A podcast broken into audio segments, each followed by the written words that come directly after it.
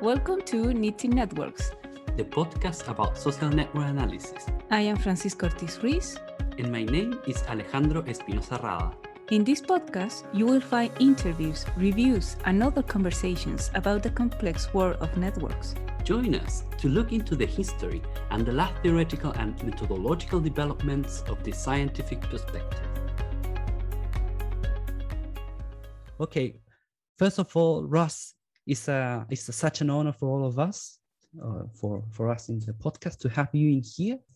I'm I'm very excited to you know have the chance to to talk with you a little bit, and the maybe honor, the honor is mine.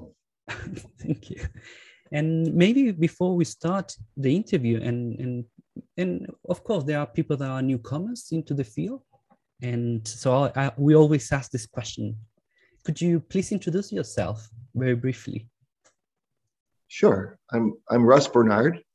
My full name is Harvey Russell Bernard, and I go by Russ H. Russell Bernard. And I I'm a, a former professor of anthropology, emeritus professor at University of Florida, and my current employer is Arizona State University, where I am the director of the Institute for Social Science Research. Thank you. And Russ, before we start, can you tell us a little bit how was your first approach to the network perspective? Maybe was through a specific book, people, or you know, a meeting perhaps? Yeah, well, when I was in graduate school, this was the 1960s, um, I studied uh, what has since become cultural domain analysis. But anyway, I was I did my master's degree in linguistics, and uh, one of the things when we studied things like typologies, uh, how do you get typologies in um, in other languages, right? And when I went to Scripps Institution of Oceanography in 1972, uh, I was just finishing my time as an assistant professor at Arizona State University. And I had a year in between when I went to Scripps. And when I went to Scripps, I met a. Uh, I was 32 and Peter Killworth was 26. He was a brand new PhD in uh, from the Department of Applied Mathematics and Theoretical Physics at uh, Cambridge University. And uh, I when I went there uh, for that year, I uh, I went there to study uh, the. I had been invited because they're uh, uh, because of my work on ships for my doctoral dissertation, um, and uh, they at that time were developing.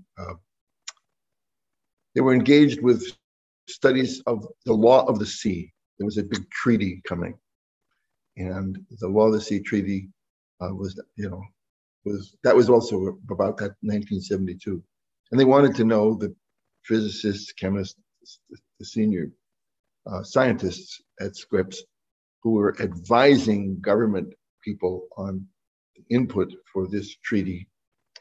Uh, they wanted to know uh, what a social scientist would say about this, and so they invited three social scientists to Scripps for a year, and we were studying that.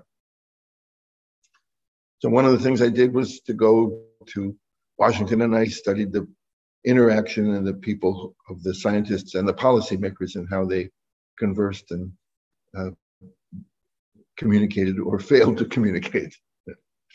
and uh, uh, one of the things I did because I'm an anthropologist and I I want to study the tribe in its native habitat. So I got on a ship and I went to sea with one of the oceanographic research vessels. And one of the things I did when I was on that vessel was uh, to collect data that I that came from my training in linguistics and cultural domain analysis. Right. So I got 43 people on the ship. I made a little card index card for each one of them.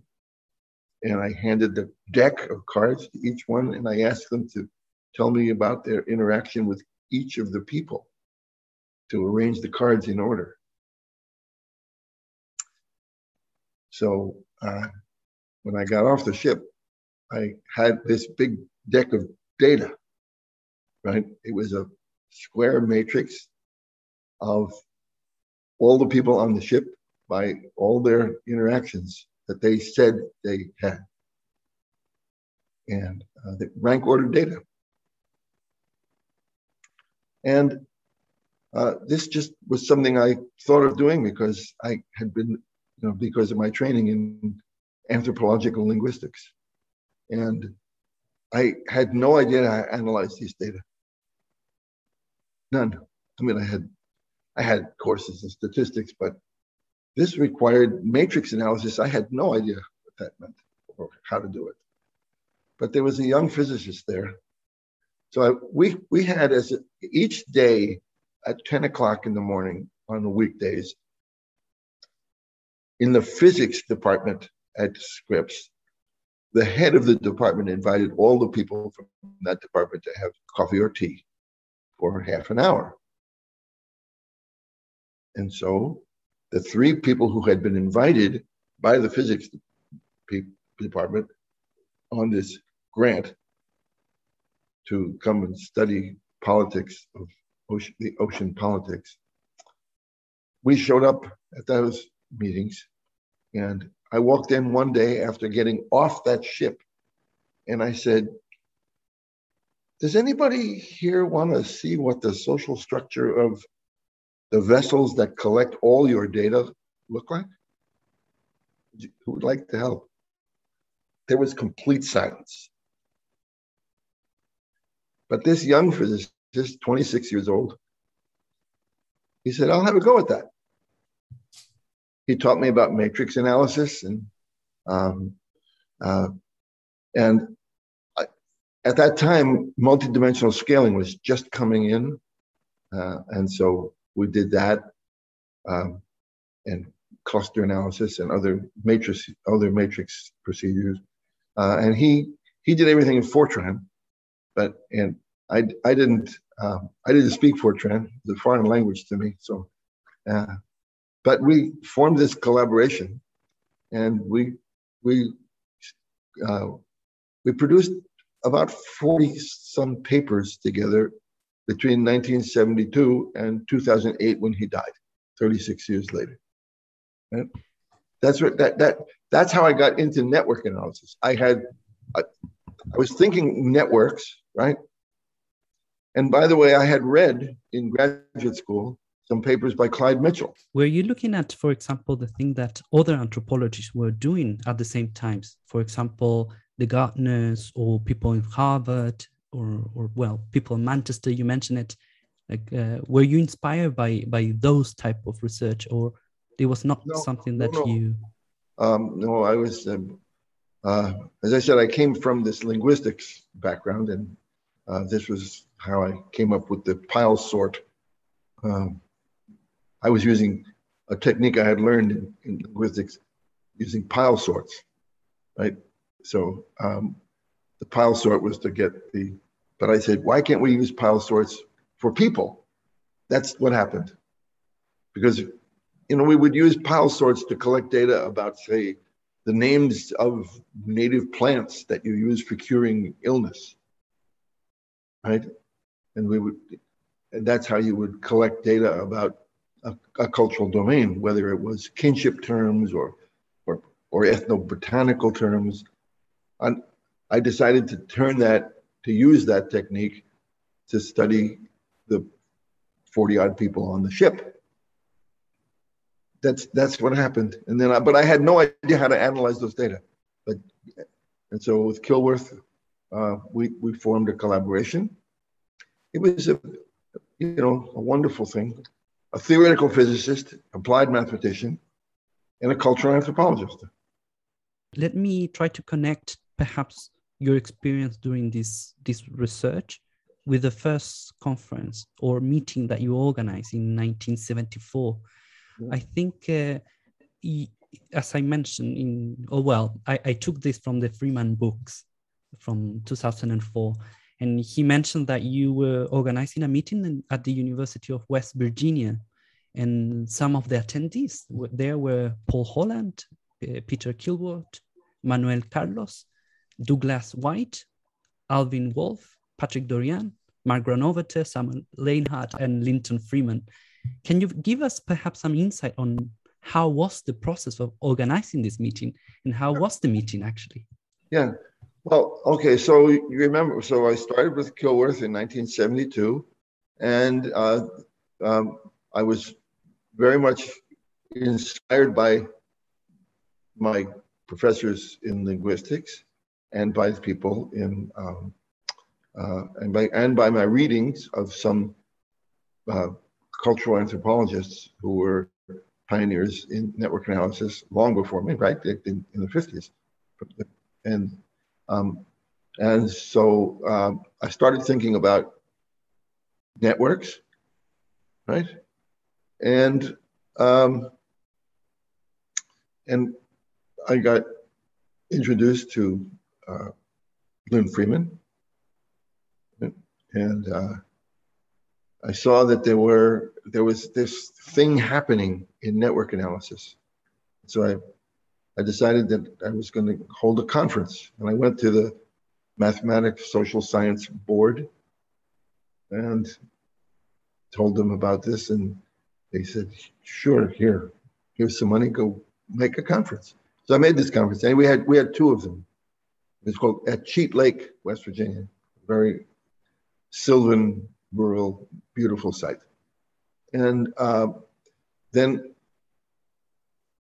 uh, you asked me about the conference with Paul Holland. What happened was that, so Paul Holland and, and Holland and Leinhardt were a team, um, an economist and a sociologist, right?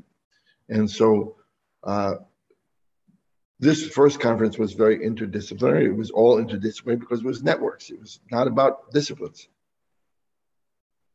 And uh, uh, Paul, sorry, yeah, Sam Leinhardt and, and Paul Holland were developing their own ideas for conferences, right? And, the, you know, Sam was a student of Davis's in Chicago, so that there was a whole different sets of colleagues in different disciplines. And uh, not everybody would go to each other's conferences. It was different. But the one, what happened is that I had a second conference in um, Cheat Lake. And then there was a, in 74, then there was a conference that was going to happen in Dartmouth. So what happened was I, I put in for another conference to the, to, to the Mathematics Social Science Board. And it was for a small conference, again, with a few these people and some more. We would have Bo Anderson and others. And Sam had put in for a much bigger conference, the one at Dartmouth. And the board said, contacted both of Sam and me and said, why don't you combine your conferences? We'll just put them together, we'll pay for both. You can use the money for a bigger conference. That's how it happened. So we did. And this was, you know, for the audience or the people that are listening to us, this is before Sunbelt. So this this was, I guess, the first, you know, experiences. Well, okay. Yeah, yeah. Oh, okay. Well, that does lead us into Sunbelt. Yeah. So, all right. So now are all these conferences are happening. Now it's kind of a beginning. Lots and lots of people are getting interested in social networks. Lots of people are beginning to get very interested in this whole field. So here's what happened. Lots of lots of conferences are being held. Lin Freeman was holding conferences, right? Nan Lin was holding conferences, right, in Albany on you know social capital and right this is all part of network at the beginning of of not the beginning beginning early network analysis because that's much earlier right the manchester school and so on but the kind of modern uh, era of network analysis in the 70s. And it got to where it became apparent that there was just uh, there were too many conferences with we people we couldn't invite everybody to every conference. You know early on we, everybody was trying to invite as many people as they could but got to be too too many people you couldn't invite there was too much money involved. And too many people and was importantly it was very interdisciplinary. Right? It's hard to get money for a conference in which people from all the disciplines from all, over are going to come. Who's going to pay for it? Right? You know, should sociology at the National Science Foundation pay for all these other people? You know, how about anthropology? How about this? You know, we had people in history, John Padgett, right? And lot, people from a lot of different disciplines and physicists the odd the odd physicist, right? Like Peter. And so um, Alvin Wolfe was uh, somebody who I, a colleague of mine. He was 125 miles south of me. I'm in I'm in Gainesville, Florida. He's he's in Tampa, Florida, at the University of South Florida. And we were on EIES, the Electronic Information Exchange System. EIES that Lin Freeman had started in 1976. And I was just moving in 1979 to, to Gainesville, to Florida from West Virginia.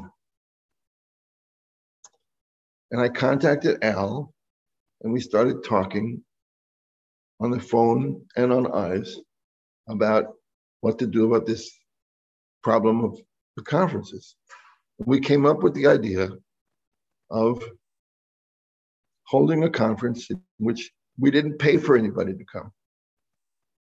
Everybody would just come and they would be interested in networks.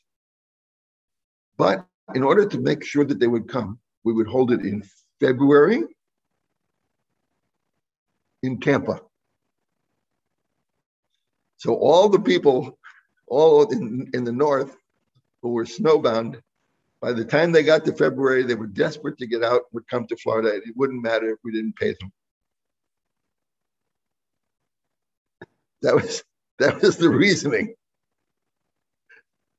And that's why we called it the Sun Belt Conference. This conference, we had 35 people. And everybody said, gee, that was terrific. Why don't you do it again? So we did it again in, 19, in it was 1981. It took two years to develop from 79. 80, 81, we had the first conference. 82, we held it again in again in St. Tampa, same same exact spot, 70 people, right? And then, then some people said, you know, uh, in order to do this, uh, you really need to move it around the country. You should go to the West Coast. Nice and sunny there too. Right? So that where Doug White was in San Diego, right? And so it went each year. And then Alvin, uh, you know, Alvin and I did several conferences. Uh, Chris McCarty and I have done more. I think altogether with Alvin and Chris and John, uh, we, we, I think we've done, you know, altogether maybe, you know, six or seven of them. But anyway, the last one I think I did was 2013 or or 14, 13, 14. And uh, yeah, maybe maybe it was 14. I have to look it up. But anyway, that that's it. So um, it, it got it got, got bigger and bigger and bigger. And became then uh, we got hooked up with INSNA. It became the INSNA conference. INSNA was a separate organization. Okay. Which was founded in 1977 before the Sunbelt mm-hmm. by Barry Wellman and Bev Wellman, his wife. Two of them founded it as a way to start bringing people together for this. That's this was all part of this fomenting of stuff going on at that time. Yeah, let me try to understand what was happening in those years. So you were all working on separate groups. Yeah, so yeah. You, you were anthropologists, with physicists, there were sociologists, you know, and and people from history and so on. How you manage to be all together, or how you you know how you spread the word in order to gather all these different perspectives. I'm trying to understand, you know, what was happening. What was happening was everybody was interested in networks, and we all understood that uh, you know that that there was a there was something very different about network uh, thinking, right? So, social sciences uh, mostly about uh, data matrices that have that have cases in the rows and variables in the columns. Right? And network analysis is about the interaction among the cases. And so it's all about structure. And so finding structure, and you know that the idea that structure is important in social relations goes back a very long way, right? A lot longer than. Uh, so structural analysis was something that goes back very, very long way in social science, right? And so the idea that this was a way to operationalize, even mathematically, to find, to search for structure in, in social relations. This was a, a this was the, the main goal of Radcliffe Brown and the social anthropologists of Great Britain of the 1930s and 40s. This, this, all you this was the idea of the structure is important, and that not just relations among variables. So you can see the difference between the social between between uh, this these kinds of analysis is that the matrices that most social scientists use are rectangles, and the matrices that we use are squares. That's the big difference. The shape of the matrices define the structure. Let me go back to INSNA and Sunbelt relationship. You mentioned that INSNA was created by Barry Wellman and and um, and Bev. And Bev, yeah. yeah. And that was a couple of years before Sunbelt. So, what was the role, perhaps, of the formation of INSNA? Perhaps connections, social network journal. Well, yeah, we used, of course, Barry um, put the announcements of all the things that we were doing with these conferences in connections, right? And that's how we communicated. That that plus EIES, because EIES was 1976, so it was just the same time. And all of us, all the way through from 1976 to 1981, were all on EIES. Well, not all of us there were 35 people. And there was, it was it called, it was called Group 35. We had, uh, it, it was uh, very different kinds of days because what happened was that the National Science Foundation put out a call for proposals um, from, from uh, various groups of scientists, right? So biochemists, any any group of astrophysicists, any group of scientists, right? And the idea was uh, uh, to see, to test whether being able to communicate by computer would improve our productivity. It was a radical idea, right? Yeah. So, because the internet was just coming along at that time, and it was, you know, uh, one of the people who applied for one of those grants was Linton Freeman. And he brought together 35 people, right? And Killworth and I were two of those people. You can get a list of all the others. I mean, it's not it's not a secret, right? And we we communicated with each other across there were people, you know, in Europe, people in Hawaii, right? Think of the time zones, right? Yeah. Lin was working a lot in Hawaii in those days. Anyway, right? Uh, there was, uh, uh, so there was um, this program called the Electronic Information Exchange System, EIES, and different groups of scientists. And one group was the network group, the group 35, 35 people. And so, um, you know, we had one, that's how we communicated during that time and, and got the word out to everybody else.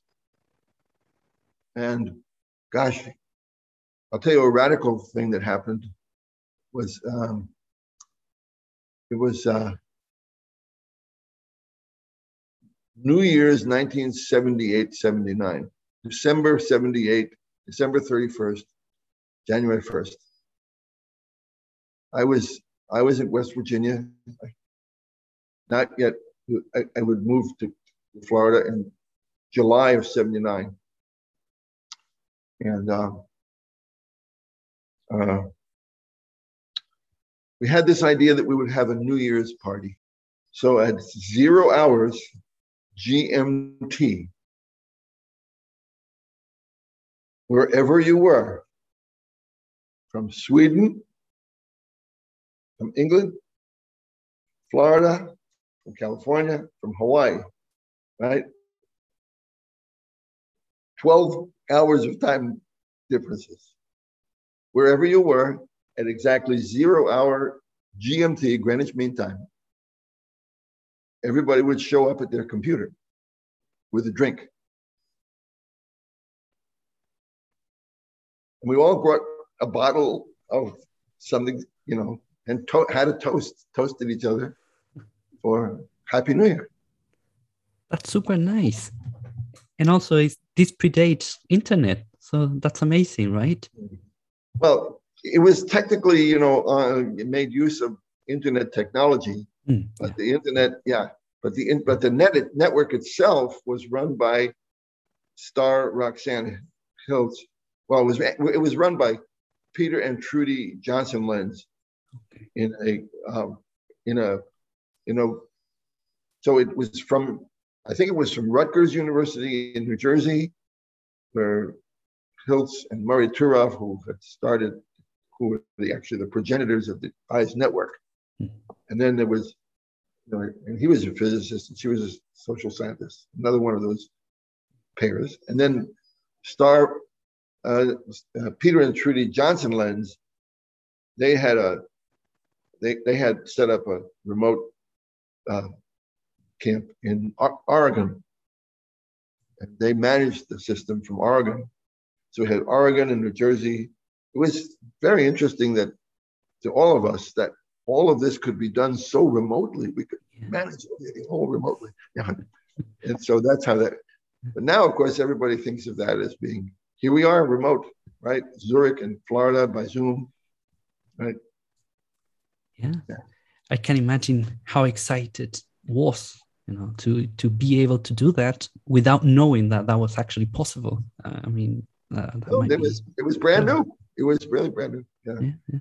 and so, would you mind if i ask you russ about your opinion about Sunbelt how has it evolved and changed over time you can well, give us a... it's obvious what happened that became it became too big to hold in the united states so we eventually we we, we joined up with you know INSNA became the, the, the sponsor. Uh, then because it was INSNA and Sunbelt was a separate thing.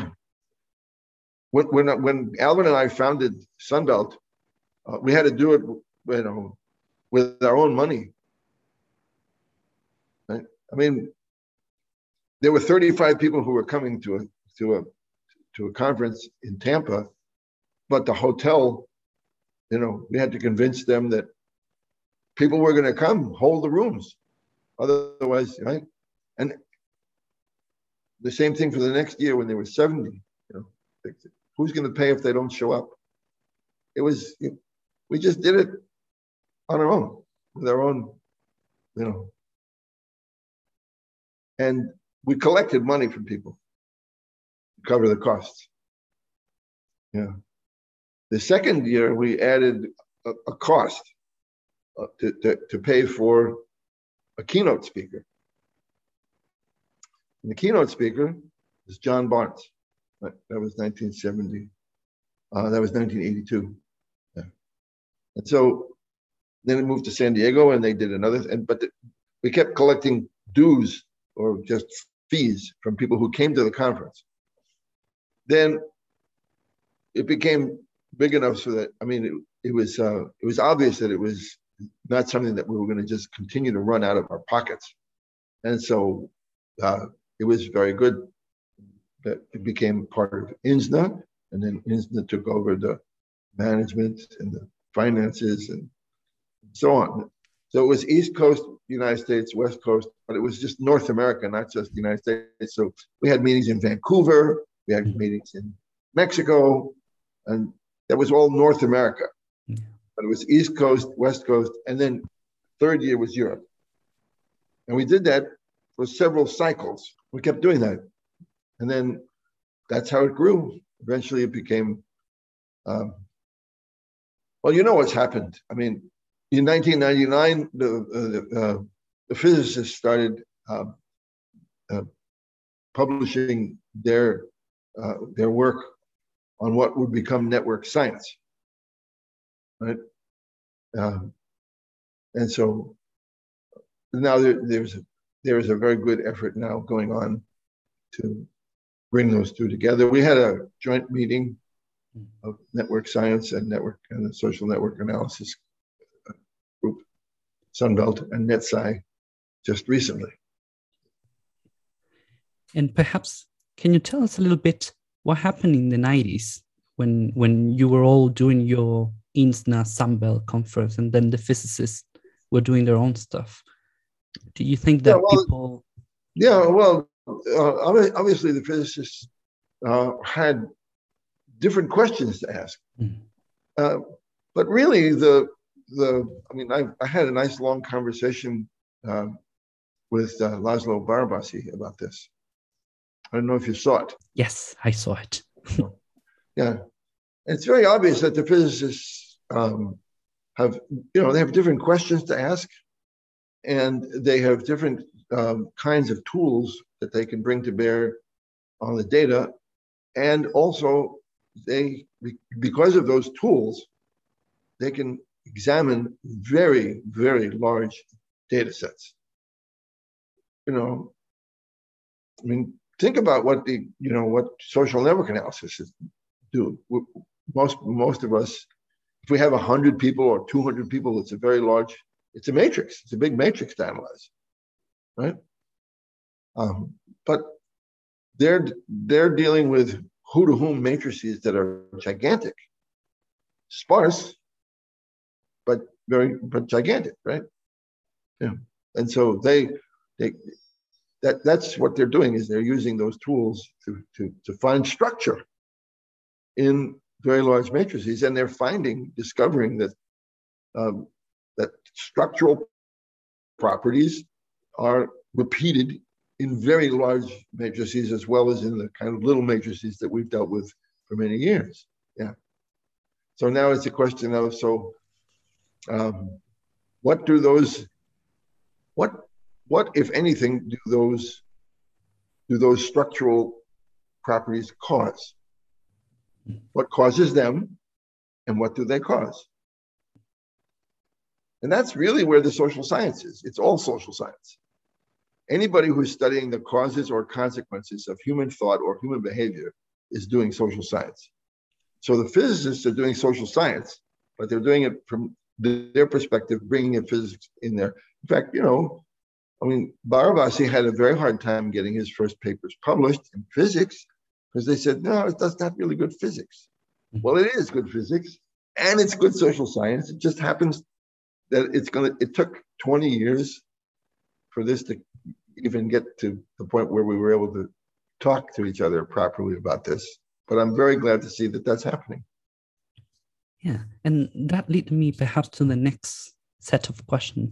And as people listen to us, perhaps you know they might know that you are highly known because of your contribution on topic related with scale-up methods to estimate the size of uncountable population can, can you talk a little bit about the process of creation, development, and early reception of this research agenda that you told us that it took took you quite a long time to develop yeah. with with Killworth. We coined the term NSUM, N-S-U-M, Network Scale Up Method, NSUM. If you go to the, if you go to the to, to Google Scholar, you'll you'll find people around the world now using that that that abbreviation. So here's how it happened. We had a very long time in which we had were doing other things. I, I won't, you know, there's a there's a paper that Peter and I gave together in 1997, which was a, we gave the keynote address to the social, to, to the Sunbelt Conference. And that's on the web, it's on my website, it's, it's all over. And it summarizes all the work that we had been doing from 1972 to 1997. Several different iterations, different problems. One, one of them was, um, so we asked these people, who do you talk to the most? Who's the next most? What if they don't know? How do we know that they're accurate? So we had a long series of papers on accuracy, informant accuracy. You might have heard something about that. And then we were studying uh, the, the, the size of social networks and um, taking off from work done by Ithiel de Sola Pool um, and uh, on how on individual on people net, that people's individual network size and the larger size, right, and the range, and it's a distribution. It's not a size. It's a big distribution of people. Some people have bigger networks. Some people have smaller. How can you measure that? How does that affect uh, people's memory of who they talk to? Right. So all of this was part of a long series of studies that we did, and um, uh, we were interested in finding out, you know, this one thing about this, the size of people's social networks, and it it was 1985, I think. Uh, October there was there was an earthquake in Mexico City. It was a gigantic earthquake. It killed thousands and thousands of people. Um, and you know, I have other projects. I work in Mexico as an anthropologist, and I happened to be there very soon after the after the earthquake buildings were still shaking. Uh, my uh, my collaborator uh, uh is uh, who happens to be my compadre. Uh,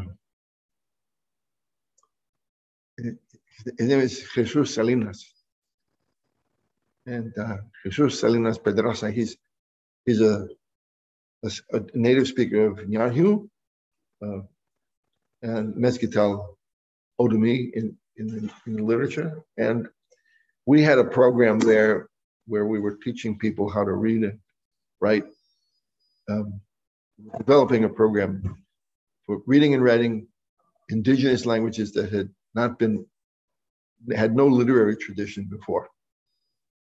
So I was there he was working for the Secretaría de Educación Pública and uh, uh, Secretary of Education.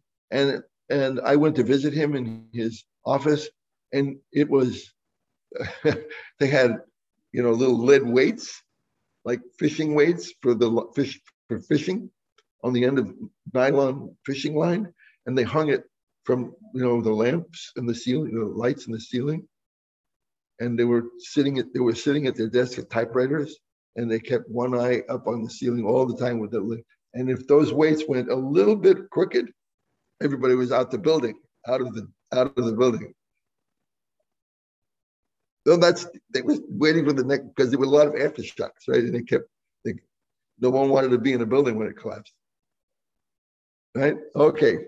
So in that context, now there are whole hospitals that were collected. Thousands of people were dead. Nobody knew how many people died.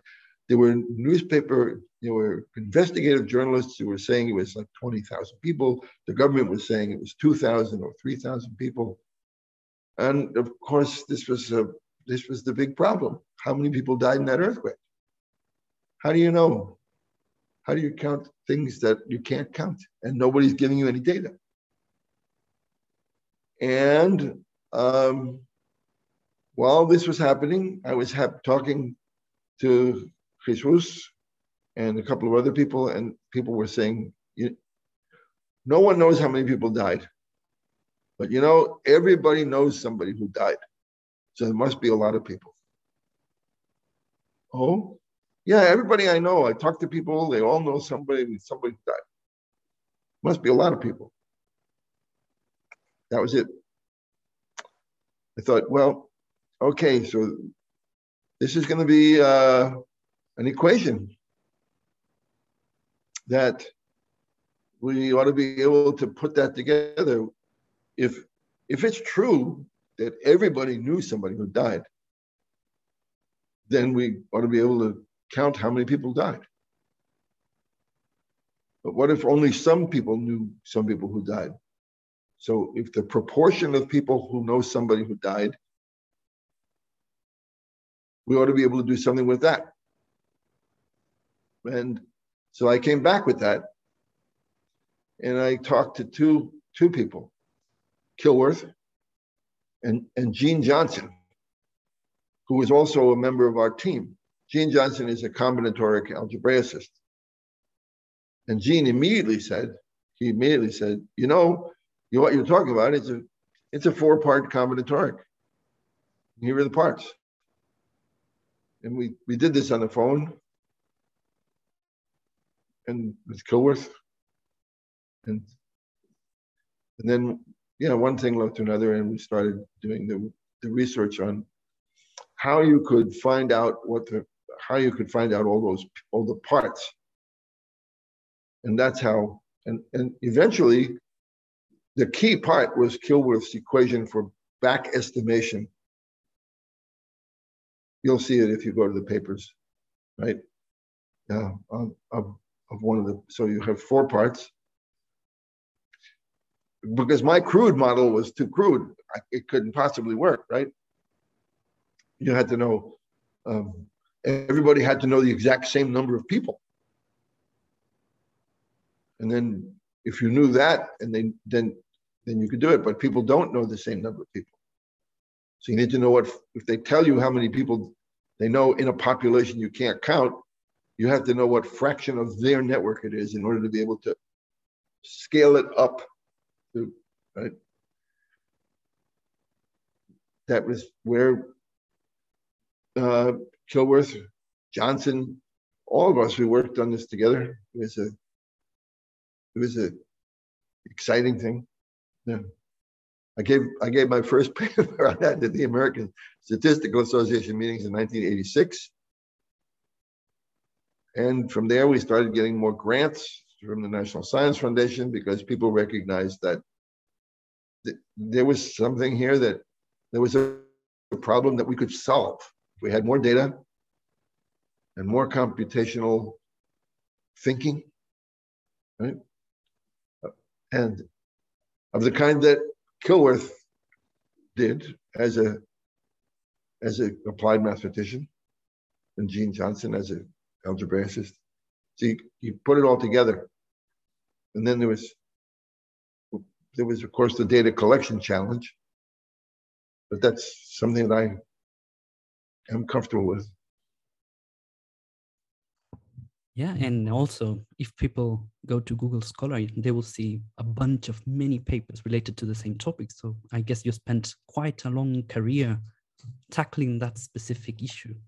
Right. Yeah, yeah. But each time we kept getting little pieces, and each time we publish another piece that was well, what uh, you know, um, it's exciting. It's exciting science because you, you feel like you're you're edging towards knowing something with each incremental improvement in your knowledge, right? And the, the, you know the the latest version of the of the of, of NSUM, of the network scale-up method, um, we, we, we, test against ground truth, against populations whose size we know. And we see how well it does.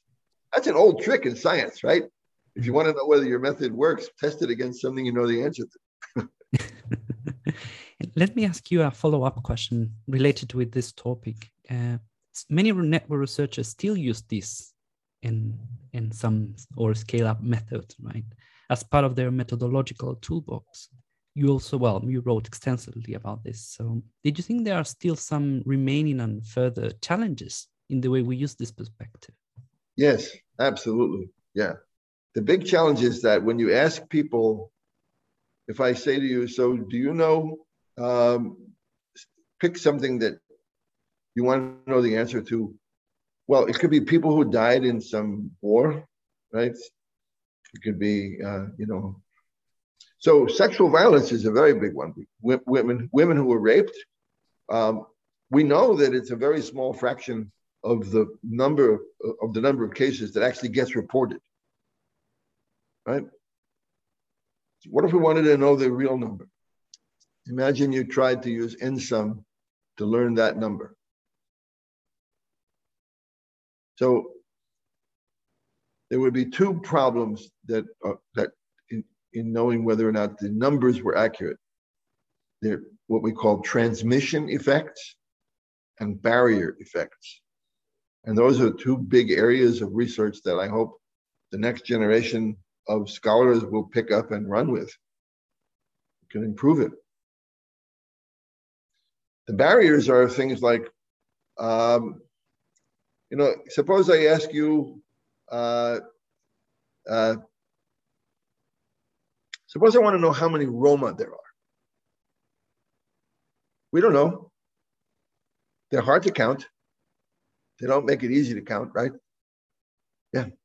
But if you are if you are if you are in uh, Greece or Romania, you might have a bigger chance of knowing somebody. You know, how many Roma do you know? Would be you would ask a, a representative sample of the people of the country. How many Roma do you know? Well, it might not be it might not be easy for people in Zurich to do that because there aren't any people around. Very few, in fact, in the whole country. But if you are in, but if, but but if you're in Romania, it's more likely. So there are barriers to knowing somebody in that population. Right? Then there's the transmission effect. Suppose you know people who are Roma, but they don't tell you because they don't trust you. You work with them, but they never say anything about it. So there's a transmission problem for you to actually know all these features about the people you know. Right? I mean, you could go for decades and not know that your office mate has a twin brother right? You could write 20 papers with him and not know that he has a twin brother because he never told you and you didn't ask. Right? So there are, okay, so there are transmission problems mm-hmm. and there are barriers to knowing things about the people you know. If we can solve those problems, our scale up data will be improved by an enormous amount. How much? We can test that by running it against 20 or 30 populations whose size we already know. So, in other words, the next generation, if you do that, you'll improve the estimates by a known amount. Mm-hmm. Isn't that exciting? Yeah, yeah it's it's good science. You can improve the estimate by a known amount each time. Every time you make an improvement uh, by a known amount, you can take the method and use it on some population who you don't know the answer to with greater confidence. Yeah.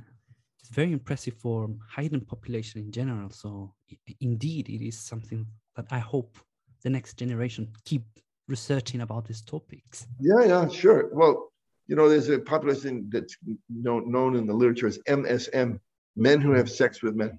Yeah. It's the epidemic. Now, no, uh, in, in epidemiology, no one uses the word gay because no one cares what your what your sexual preference is. The only thing they care about is whether or not there's a transmission as a vector of a disease, right? right? So estimating the population size and is important for for for, us, for public health uh, data,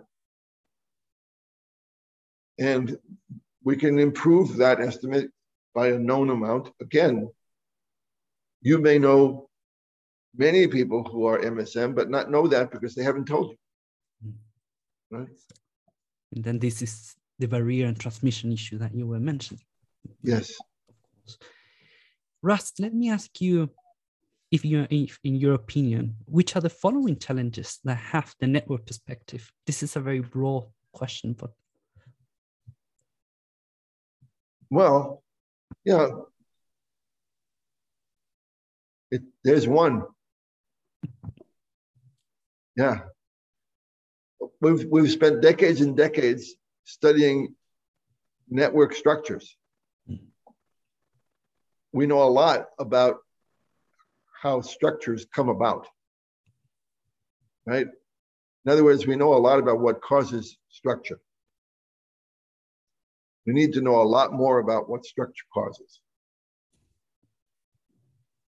Otherwise, we're just looking at matrices and saying, oh, good, look, we found structure. That's nice. Isn't that fun? Look at these nice structural features. Look at these betweenness and centrality measures. Oh, it's terrific. But it's it's fun. But what we need what we need more of is means um, so if we really mean it, that we think structure is an additional explanatory variable, then we ought to be doing exactly that.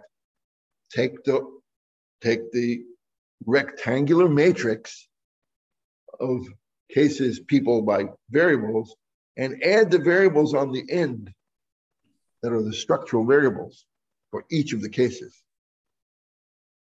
Right? So Suppose you have 100 people and you want to know whether or not, uh, you know, and, you, and you're looking at correlations of variables about all these people on some illness or some behavior or some outcome, depression, whether they smoke, whatever it is, whatever the outcome is. Suppose you had for each of those 100 people the a, a good estimate of the size of their network of their size of their personal network.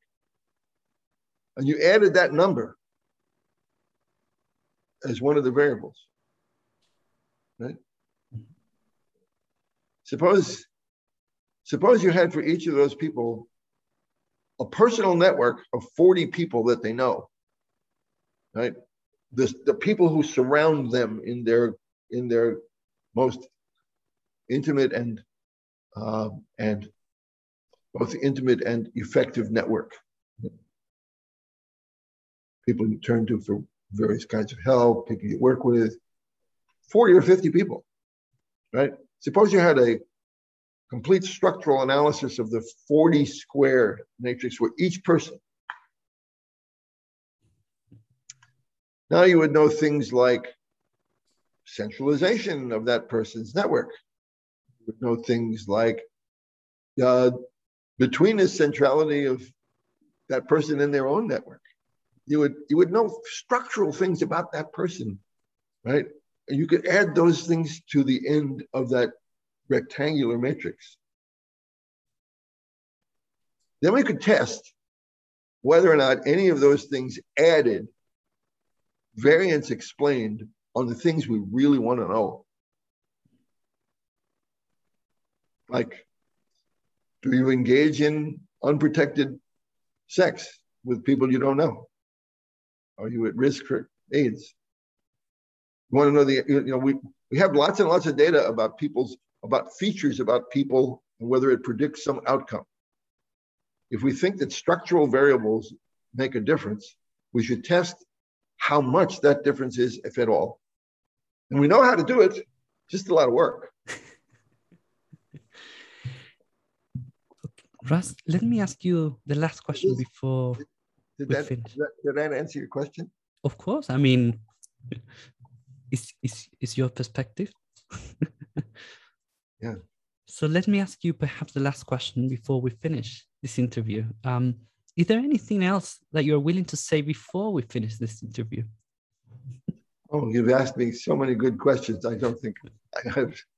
thank you for thank you for giving me that opportunity. But I think I think we really covered it. Thank you.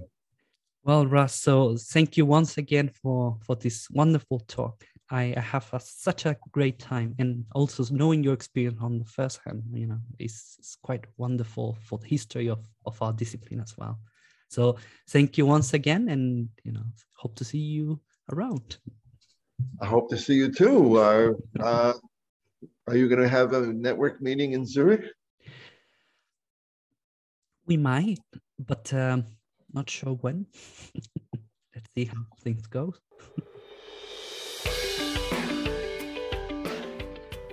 This was today's chapter. We hope that you enjoyed it. Remember that the first Wednesday of each month we will publish new chapters. Also, you can always send us suggestions and ideas to our emails. We hope that you heard us again, and in that way we can continue knitting networks.